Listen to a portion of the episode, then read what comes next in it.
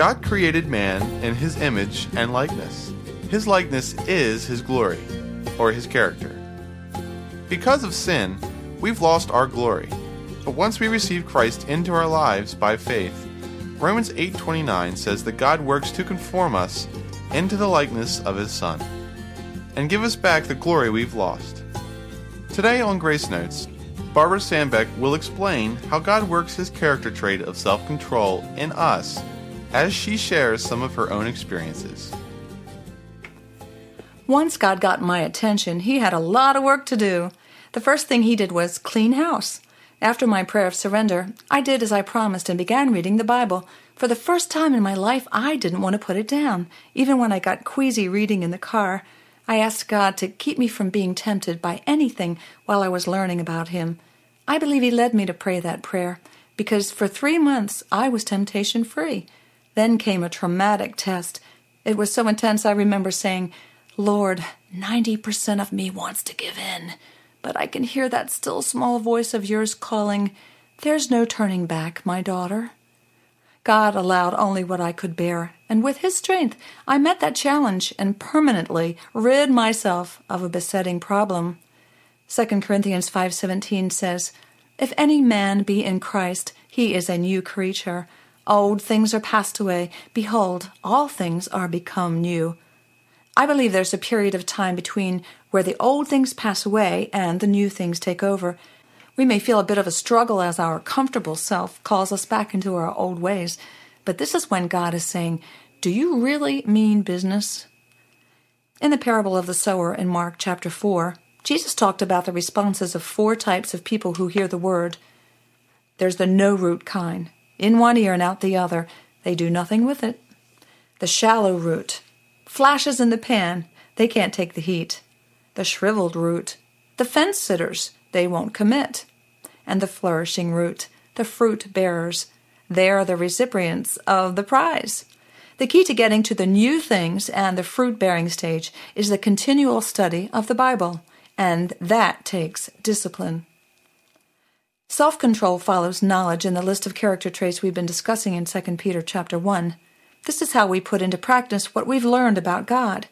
It's the trait that moves us from self preoccupation to caring about others. I believe this to be the catalyst by which we begin to bear fruit. Philippians 2 3 says, Let nothing be done through strife or vainglory, but in lowliness of mind let each esteem others better than themselves. When Jesus lived among us, he served God first, then others, and himself last. Jesus said he only did what he saw his Father doing. Serving God is surrendering control of ourselves to Him for His use. Ultimate self control is really God control. Now, God hadn't been controlling the order of things in my life at that time. My priorities were myself, my job, my family, and then God. God not only had to remove some of my habits, He had to change my priorities. I needed to give Him control to do this. Only God can change our hearts. People can nag all they want, but it isn't until God convinces us of our need that we're willing to change. God had shown me that being clean was freeing, that's goodness, and that learning about Him was exciting, that's knowledge. But I was so used to looking for fulfillment in what I accomplished that it was hard to even realize I needed to change. But once again, God showed me the void inside and assured me that He had a better way. Listen to the poem I wrote. Longing to fulfill my dreams, seeking to achieve my schemes, I'm longing and I'm seeking. Days are filled with busyness, working to achieve success. I'm busy and I'm working, but I'm not feeling peace inside. There's an emptiness I try to hide. Achievements, fame are soon consumed, and nothing is left in my lonely room. I'm searching and I'm yearning, I'm longing, and I'm seeking. Oh God, you said you have a plan. I've tried all things that are known to man. Please take control, take all of me, and help me, Lord, to watch and see your working while I'm resting, your loving hand of blessing.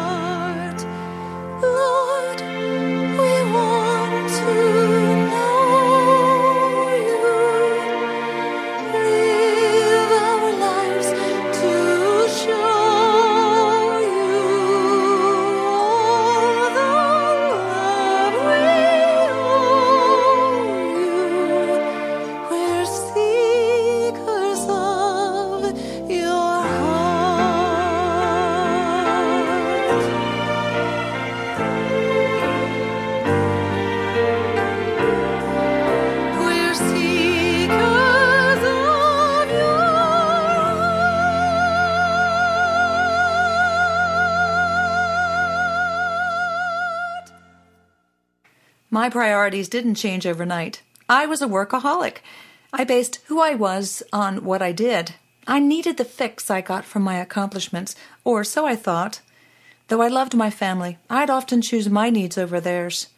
I wasn't used to following God's directions, so He had to teach me how. Unlike His initial wooing of me with pleasant things and successes, He chose a different method this time. He made life difficult.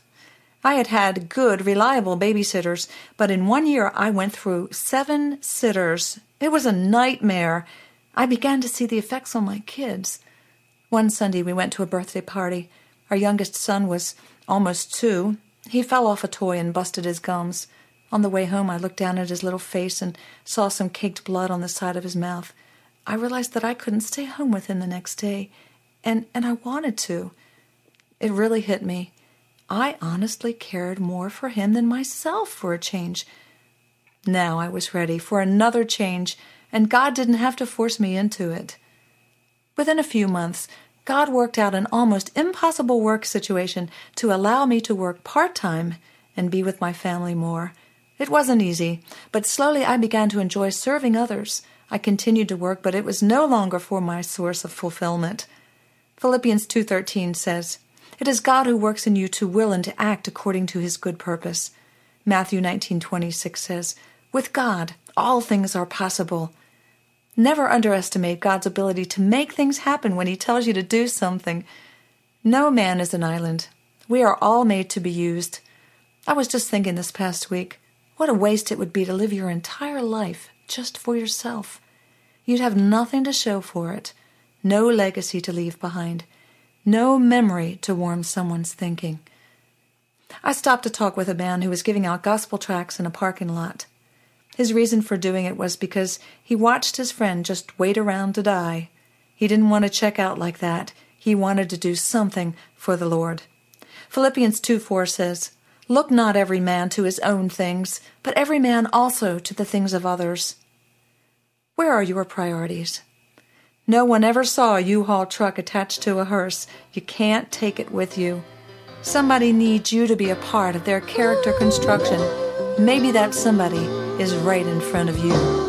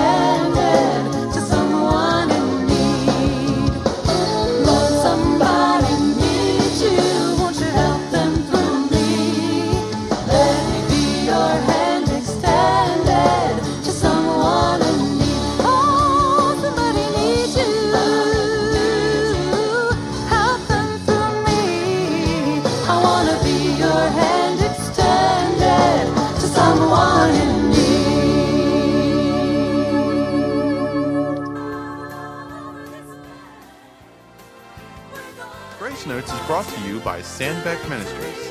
For more information about this ministry, write to Sandbeck Ministries, P.O. Box 581, Fallston, Maryland 21047, or email us through our website at www.sandbeckministries.com. If God leads you, please send along a gift to help us stay on this station. Join us again on our next program as Barbara continues her series, Why Trials?